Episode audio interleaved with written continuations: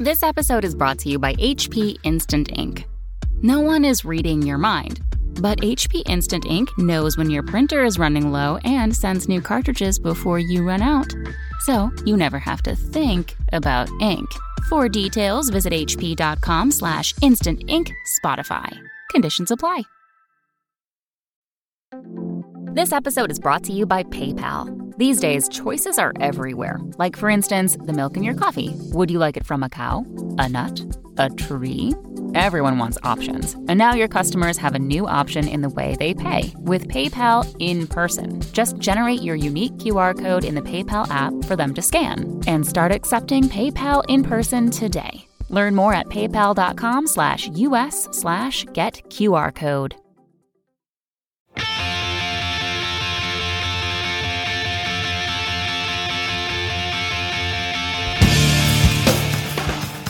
Hello and welcome to episode 169 of the Washed Up Emo podcast. I am Tom Mullen from washedupemo.com. It has been an interesting last couple of months since the last episode that deserves some personal updates I normally don't do. In March, my full time job was downsized, and as many others have had their lives turned upside down these last couple months, nothing compares to those that lost their family or friends to this insane pandemic. I hope all of you out there are safe and sound. Thank you for being patient. Thank you for being supportive of this endeavor. It means the world. If you do want to support and have the means, head on over to patreon.com slash washedupemo. It helps pay for all things that go into this podcast. And if you can, amazing. That site again is patreon.com slash washedupemo. Again, if you want to reach out directly, you know where to find me on the socials or washedupemo.com. Okay, on to the episode. Today, we welcome Whitmer Thomas. You're saying, who is Whitmer? Whitmer is a comedian that recently had a one hour comedy special on HBO called The Golden One. It's also an album with the same name that you can listen to on your favorite DSP. Whitmer was a musician before a comedian and had quite extensive knowledge of punk, hardcore, and emo from his days playing in emo and screamo bands. To that, Whitmer jokes throughout his HBO special about bands we all know and love. You should search it out as there isn't a more specific comedy special for our crowd. Whitmer was a joy to talk to, and we had a blast talking about his inspirations, his late mom's band, and being creative in both music and comedy. So I really hope you enjoy this episode, and you have no excuse but to watch Whitmer's special. You're home anyway, and you need something to help laugh and have some time away from anyone else that's in your vicinity. No excuses. This is episode 169 of the Washed Up Emo podcast with musician, comedian, and star of the Golden One HBO special, Whitmer Thomas.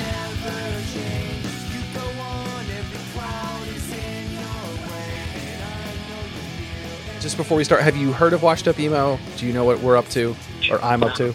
Oh yeah, big time. No shit, really? Come on, are you kidding me? I don't know. Yeah, man.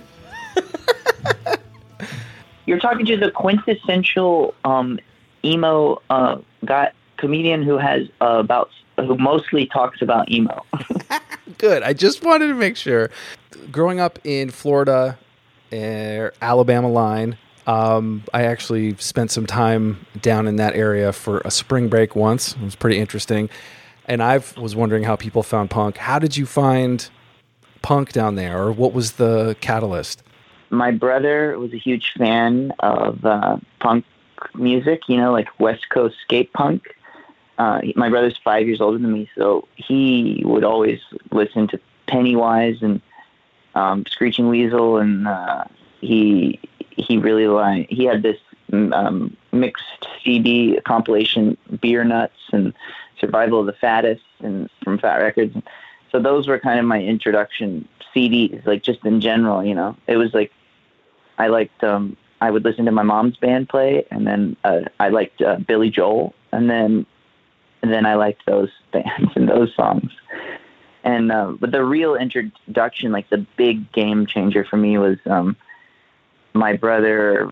I wanted him to get me. A, he was going to the CD store with my cousins. You know, they're all older, so I wasn't allowed to go for some reason. I had to stay at home, and I begged my brother to buy me a CD. And um, him and my cousin Wilkes, they're both in the stand-up special. They um bought me a a, a Blink One Eighty Two Cheshire Cat, and uh, that just uh, changed my whole life. Truly, like my whole life changed in that moment. How so? Uh, there's just something about it. The way that this the album starts with Carousel, and uh, the bass line made you know my mom had bought me a bass guitar. She really wanted me to be a bassist because she just I, I think she thinks all basses are there's it's hard to find a good bass player was kind of her her thing and she said so you would be a good bass player and you'd be the one that everybody finds and you'll be like a really hireable musician i didn't like playing bass because I, I really wanted to bang on a guitar and strum it and but then i heard mark hoppus's bass line and carousel and i was like you know i was 10 and i was like holy shit that's the bass. I, and I forced my brother's friend to teach me how to play it and it just it just like changed everything for me like playing music the way that how funny they were uh, like in the songs that they sang it was like it, i know that they were probably like 20 when they recorded that but i was 10 and it lined up perfectly so yeah it was just a, a big time change and and then i think the next year enema the state came out and you know they were big time but uh I was lucky to hear like their early stuff first, and it was a huge thing. And then you know, I that was just a gateway for me. Like, cause I, I skateboarded, and then I had this Blink One Eighty Two CD, and then I would ask my friends at school or my friends' older brothers like if they liked punk, and you know, it was all like kind of pop punk adjacent music, and so I, I finally felt like, oh, this is who I am, you know, in that kind of those first moments of, of listening to Blink One Eighty Two. Back then, it was if there was anything skateboarding or punk related, it was good. You know, if it was if it was fast, if it was really you know, so if my friend's older brother and my friend was like, "Oh my god, you got to check out um this Strung Out album, this band called Strung Out," you know. I, I remember listening to it and being, this doesn't sound like anything that I've ever liked before doesn't sound like Blink 182 or or uh, you know whoever else, but this is like incredible. Listen how fast the drums are. Just like also knowing that it wasn't like a popular thing for people to like down in Alabama where I was from. It felt like a very like a secret almost. You know, it was just so cool to be a skater and a and a, a guy who liked punk music when I was a kid because I felt like an outcast in the best way possible. Also, it, it justified my weird little personality. Like I wasn't necessarily like a popular kid, and and I didn't care because if I was popular, it wouldn't fit with my punk narrative. Discovering this new music just built onto that, and and I don't think I disliked a punk band until I was fourteen. Every so that was the moment to get you. If if if a band had a marketing plan, they were like, we got to get to Wit before he's fourteen. Totally, yeah and then it was the the, the album uh, "So Long and Thanks for All the Shoes" by NOFX, um, all based on just album covers. I, I'd never heard the music, um, or maybe my brother saying, "Yeah, that's cool, man. You should get that." But like I, I never had heard the the actual music. It was just album covers. There was I'm trying to think of the very first ones. Um, in fifth and sixth grade. What? Oh, Guttermouth was huge. Um, and then strung out. I got strung out, twisted by design after hearing one of their songs.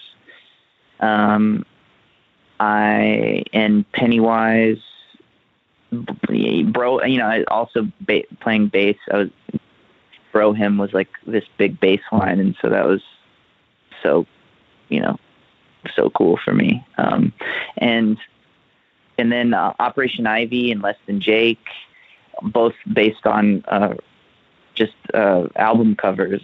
Thinking the album cover art was cool. Yeah, the biggest one for me in middle school was AFI. Um, very proud of ya. That one, Davey Havok, the way that he sounded, how high pitched his voice was. My voice has always sounded like, I've always sounded like a twelve year old, and I just like worshipped him, and I still do. I think he's amazing, but like as a kid, I just connected so hard with him and how fast all those songs are on that album and how he's just like screeching his way through it. That was probably my most listened to um, Spotify in uh, uh, between sixth and eighth grade. What what what years were those? Let's see. That would be ninety nine through two thousand two. Nice. Uh, I remember seeing AFI open for um, the Offspring. I think it was maybe 96 or 97. And when they were done, AFI was done, I screamed straight edge and threw up X's. And Davey looked back and gave like the biggest smile. And I was like, that's it, man. I'm good. Like, I'm still good from it. Like, that he. Yeah. Dude, that's so cool. Oh, man.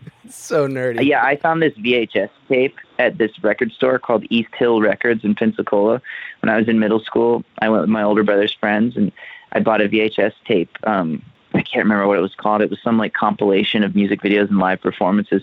And Davey Havok is in it, and he's talking about punk fashion. He's like, "Yeah, you know, it's like paint your nails, do whatever, you know, don't drink, don't do drugs." And I was fully struggling with, you know, this like hate that I had in my heart for drugs and alcohol because of my parents' experience with it. And I, he just like I lived through him in in so many ways. He he was just the is, is the coolest. I see him every now and again walking around LA. I've never spoken to him, but I don't know what I would say. Maybe one day I'll work. work. Yeah, I don't either. I'm so much more nervous to meet him than I would ever be to meet like uh, Daniel Day Lewis or something. You know, if I saw, if I had to talk to Davey Havok, I don't know what I would do. Well, that's things you say that about you know him saying those things and having someone you know to, to look up to because it's not like your environment and you talked about your parents but also the school or the location of you know the it, you're being told by marketing to drink you're being told by marketing to smoke even though like it's that it was just this thing that you were supposed to do. Yeah and i i, I just didn't want to do it. And then they, they yeah i mean i'm sure the same with you. And so when i would see people that i loved saying like do these things like don't don't worry about what people think and then you know the next day going to school with my nails painted in middle school people making fun of me that was the goal i wanted people to make fun of me and think of me as being different because i didn't want to be anything like them. If if like you're a kid and that's what i think now like i have my an older step nephew who's 10 or 11 he's having a hard time in school making friends and i'm like be weird dude. If you ever get the opportunity be a fucking freak because if you're a freak and people think you're a freak, then you're doing it right. you know, I I was really grateful for punk music for that reason, or I am now. I don't know if I was at the time. Go, and going to shows, you know, when you're a kid, that was just the coolest. And getting getting away, and you know, like trying to figure out how to get away and it was the same in my my childhood. Everybody was just kind of getting fucked up, or uh, you know. So I, I I was it was just like it was such a fun thing, and also thinking like back then. I remember going to school the day after, going to some show. Like we saw the Suicide Machines in eighth grade at this little cafe. And I remember going to school the next day, and it felt like I lost my virginity or something. Like I had some huge secret or some cool thing that nobody else experienced do you remember like um, wearing the like the shirt the next day and it like it was crisp, yeah. but it also had like the smoke. Yeah. You know, it was like still smoky from whatever crappy venue. Uh, I always remember that. Yeah, smelled terrible. yeah, but yeah, you but like you had to wear it. Starch shirt. Yeah. oh yeah, dude, the best. I remember being a kid and wearing a studded belt all the time and like I and, you know and skating and then wearing whatever band shirt I had and and being so excited for when I fell skateboarding if I was wearing a studded belt it would rip holes in my shirt on the side yes. and being like oh I hope I have some good falls today because it's gonna really authenticate my punkness with my cool shirt my strike anywhere shirt oh hell yes strike anywhere that band's so good the uh, yeah, Strike Anywhere would come through Pensacola, Florida, all the time. So they were a big band for me. When did you start going to shows? Like what age? In eighth grade. My brother, my brother started taking me to shows um, because I he said come to the show and film it, and he would just make me sit in the back and film it on a little DV camera, so him and his friends could watch it later. So, so that became kind of my job. Uh, he was like 17 or 18, and would let me go with them as long as I filmed it and uh, as long as I filmed the show. And yeah, so that became my that was my out. Like uh, just but and then I remember we would always watch the videos and the camera would be shaking up and down the whole time because I'd be head banging. but uh, yeah, so I was 13, I think, when I started. My brother started taking me out, and the first like cool real show I ever saw was Catch 22 and Suicide Machines. And I, I went back to school and I was telling my friends, I was like, I saw the Suicide Machines yesterday. My brother took me, and they were all so jealous. And then my brother became like the shepherd of my little friends. And so he started to have to like go take them too to the shows. So it was me and my brother and all of his like 18 year old friends and then a bunch of 13 year olds and he, my brother was cool enough to let us get in the back of his van and go that's awesome um, of him yeah he was yeah he's still i mean he's the best and I, it's crazy now. I don't even know how I knew that shows happened.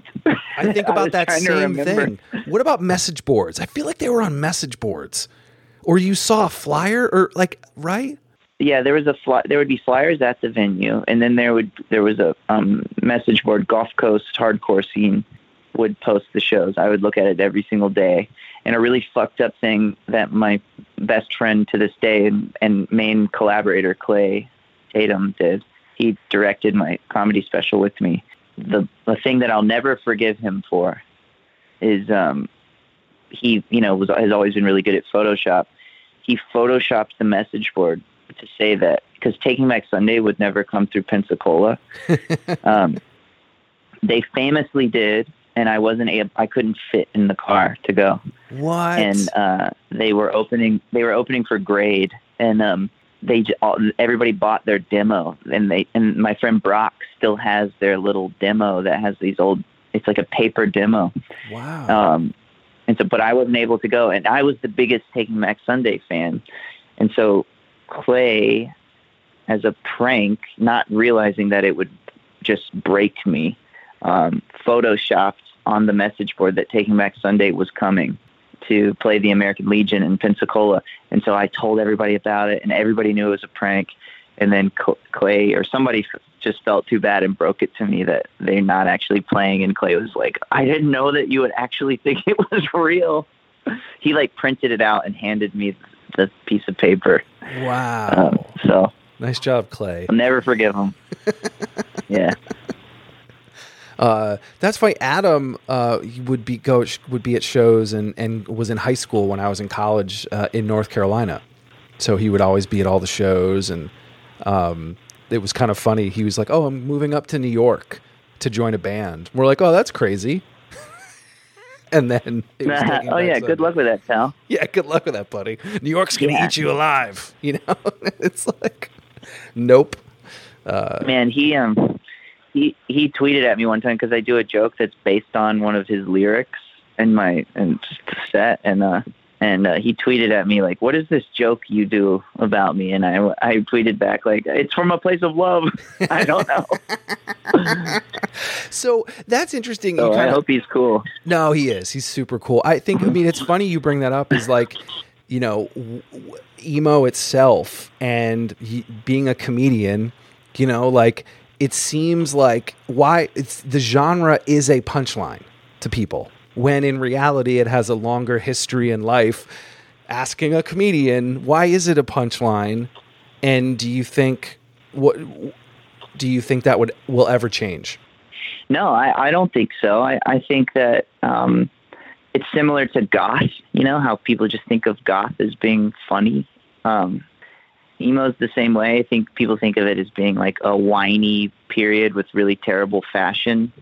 Most people didn't weren't really even aware of emo until like 2008, which I feel like in in my mind emo was kind of had already been a thing, you know. I guess it, it was like uh hot like Panic at the Disco time in 2008.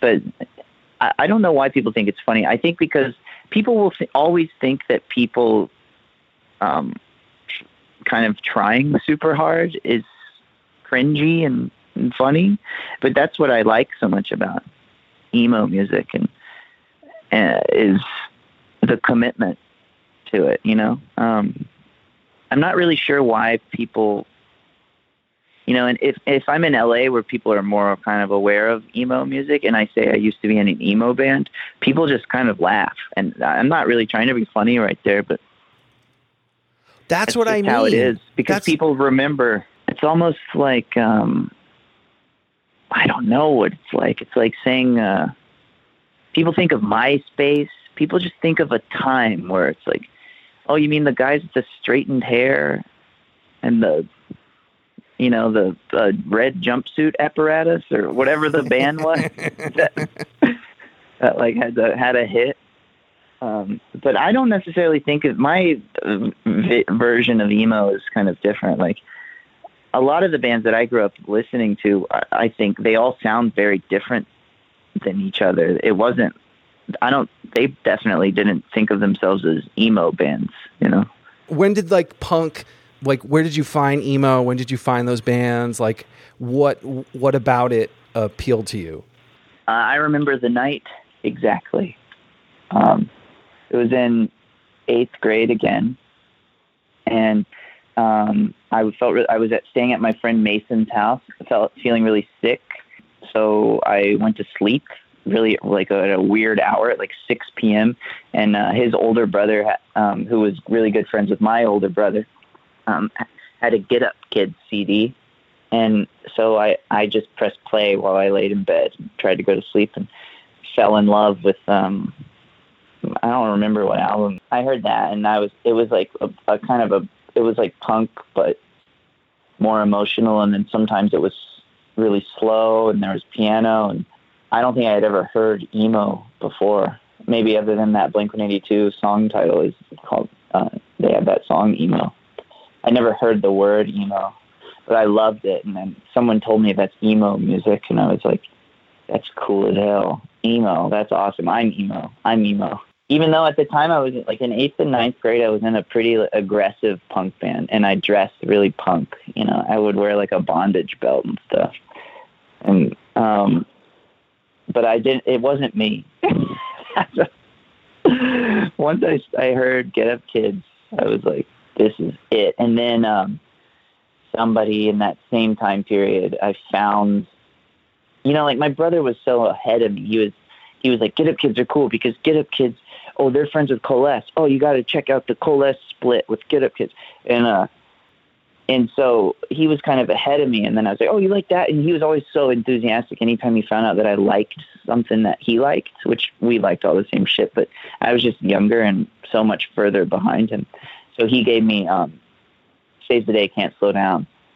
And then that was all, it wasn't really emo, but it was like so fast and, and, uh, it was pretty much straight punk.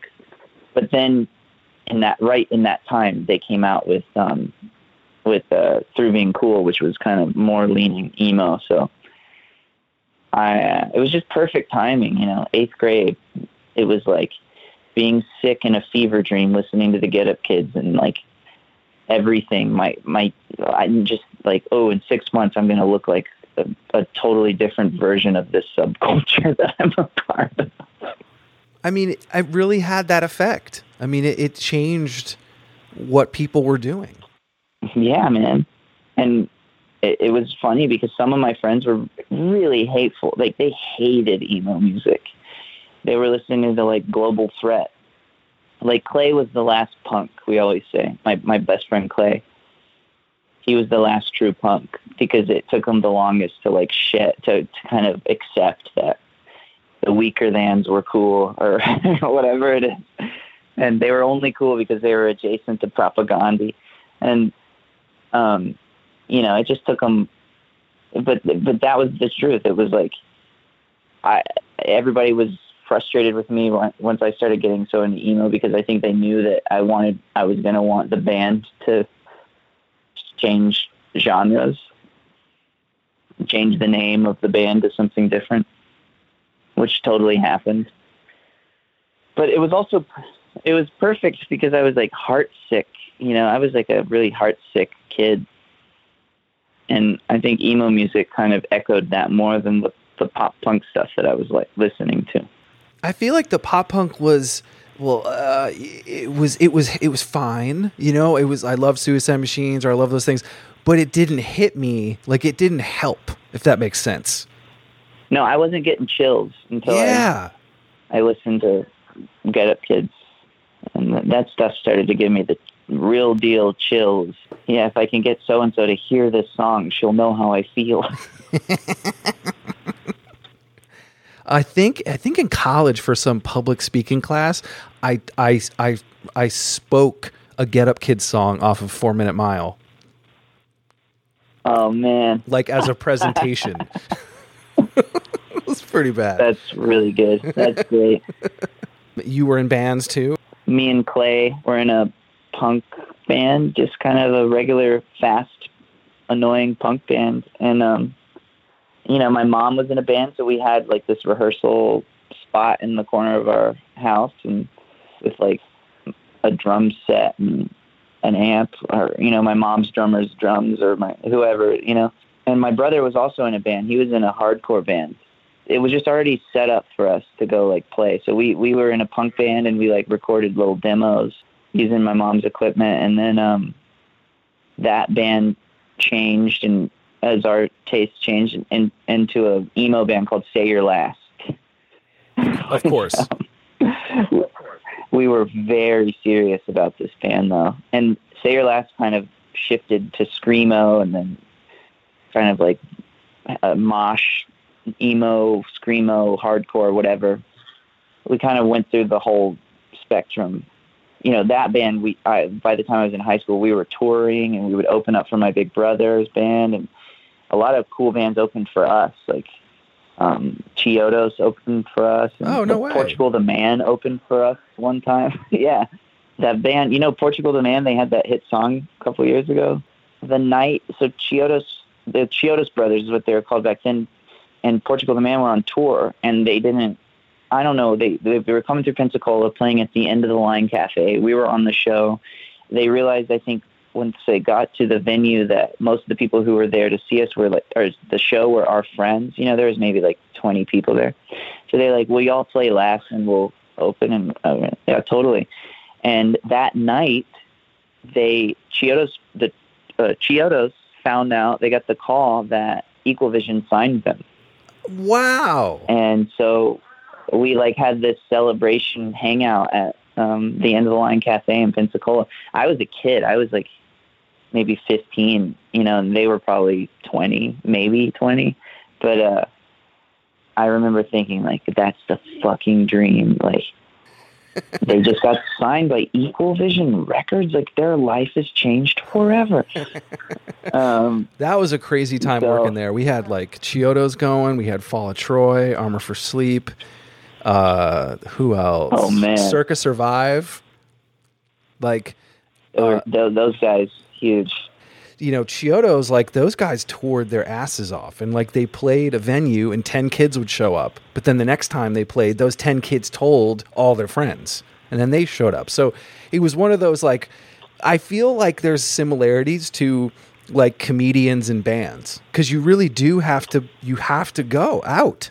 dude it sucks yeah you're right um it's like uh you know i've been touring as a comedian for seven six or seven years now.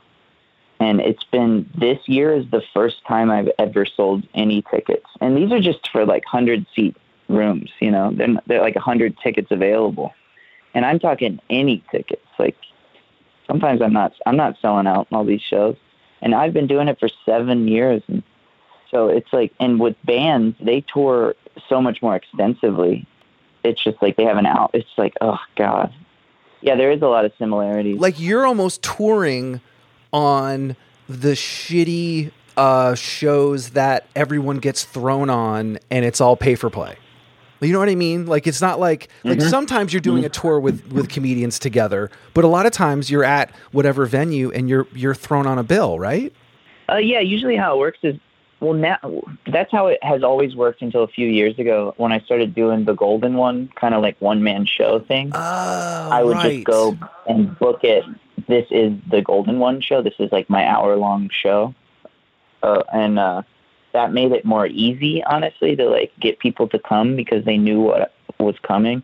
Instead of me going through Atlanta and, and doing a, a 45 minute set on a showcase with three other comedians who are all doing 15. You know what I mean?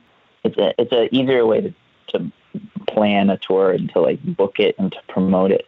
It's, I mean, but you're right. Like that's like you saying that it took that long to get that point.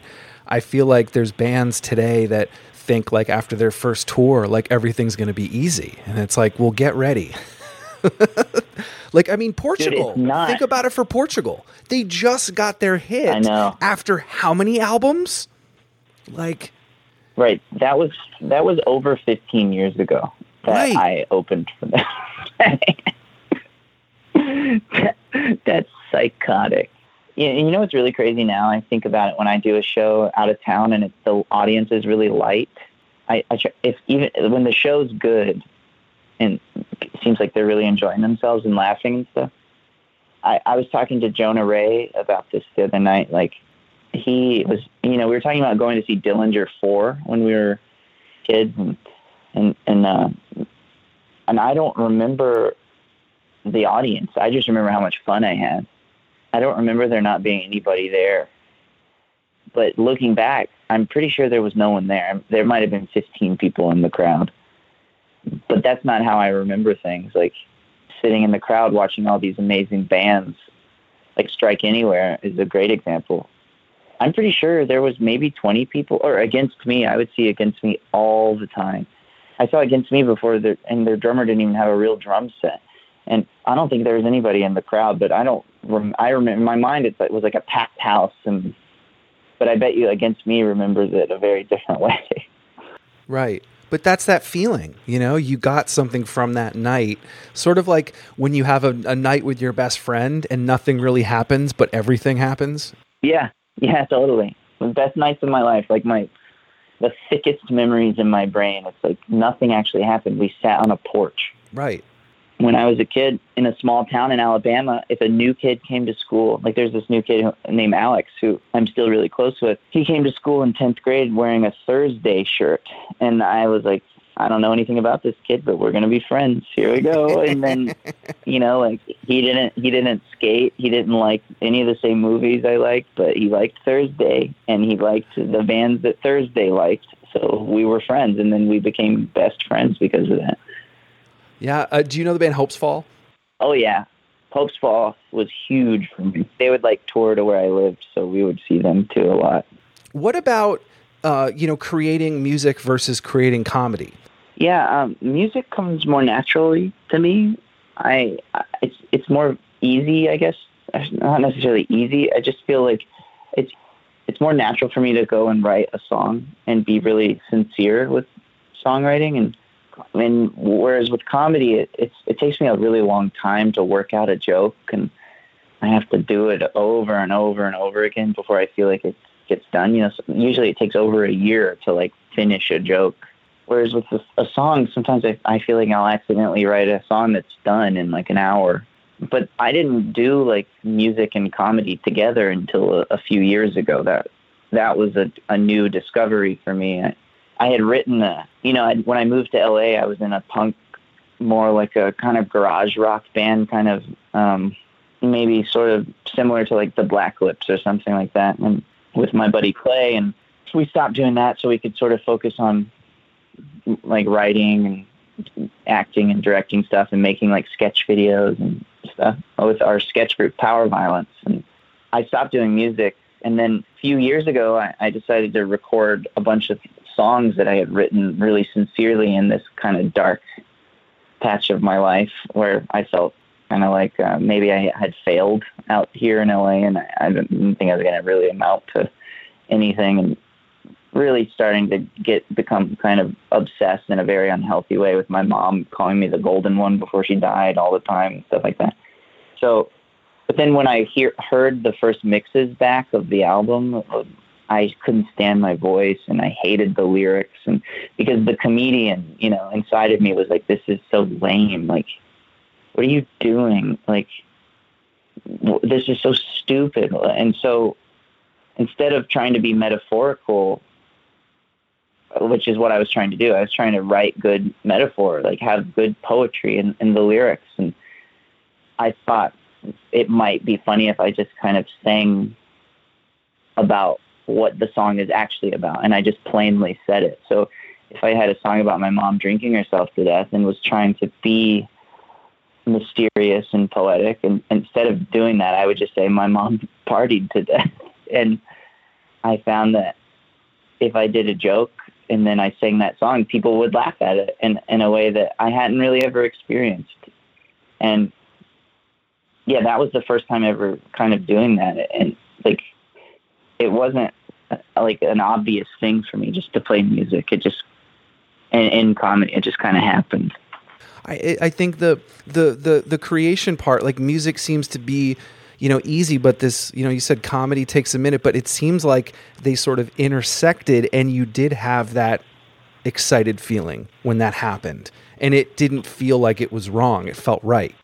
Yeah it did. It felt right. It, and and it also it it satisfied that thing i miss so much which is emo which is ultimately emo music i had shifted you know like i got older i started listening to older music and older songwriters and, and newer music. I, I got really into like the Saddle Creek Records kind of thing, which is emo in its own way, but it, there it is more the lyrically. A lot of those bands are much more metaphorical and and less like I always make the joke like you know um in Saves the Day he has a song where he's like and I said Dave please just drive or he's like if if next time I see Nick I'm gonna stick some needles in his face.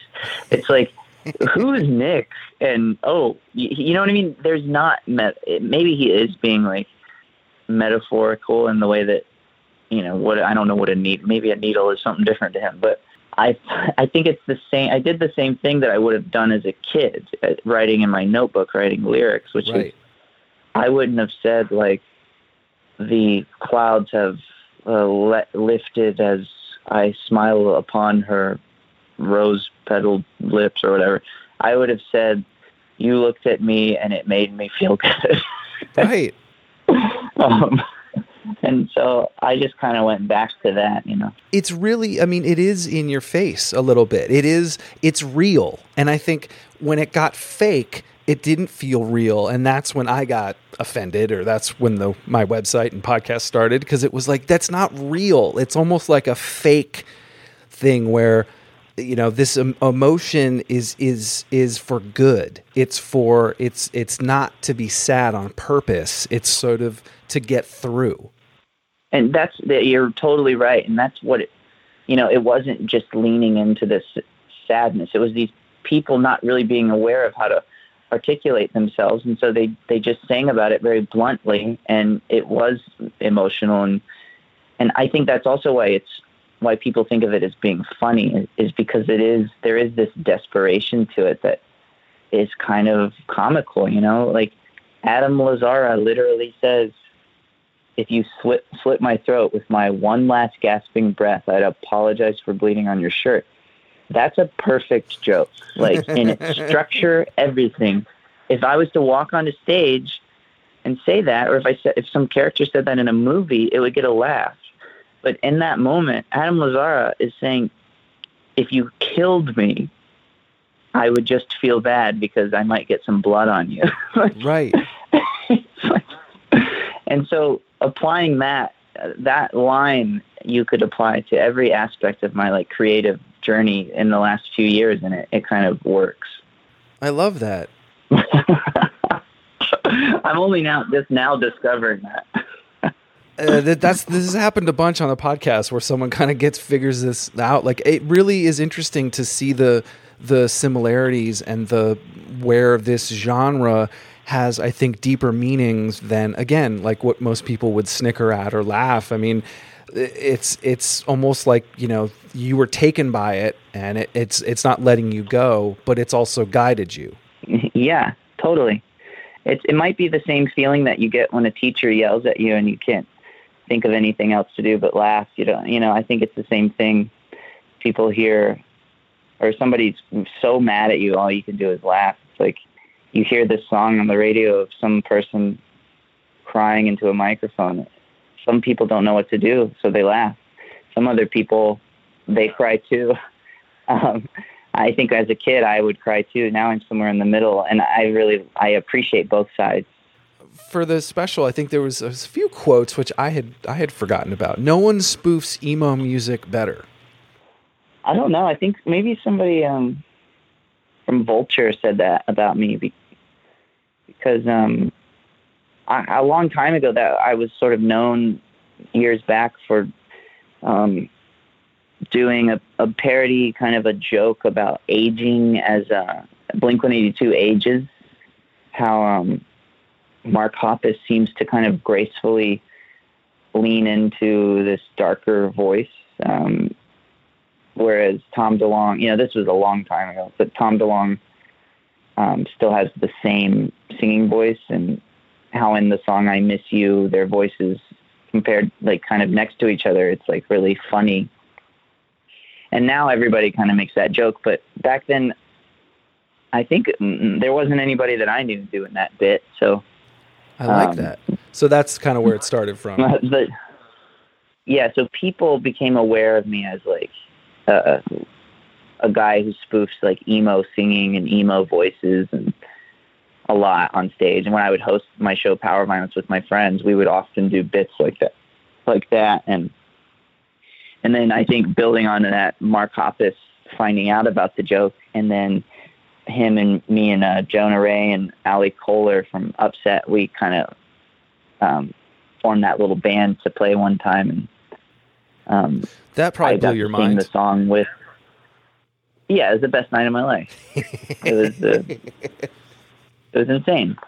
I was standing next to Mark Hoppus. He was playing. You know, we played "Dammit" too, and uh, we played Dinosaur Jr. song. We played a bunch of cool songs. You played Boxcar. We played just right? like Heaven by the Cure. We played Boxcar. Yeah. Um, we what else did we do?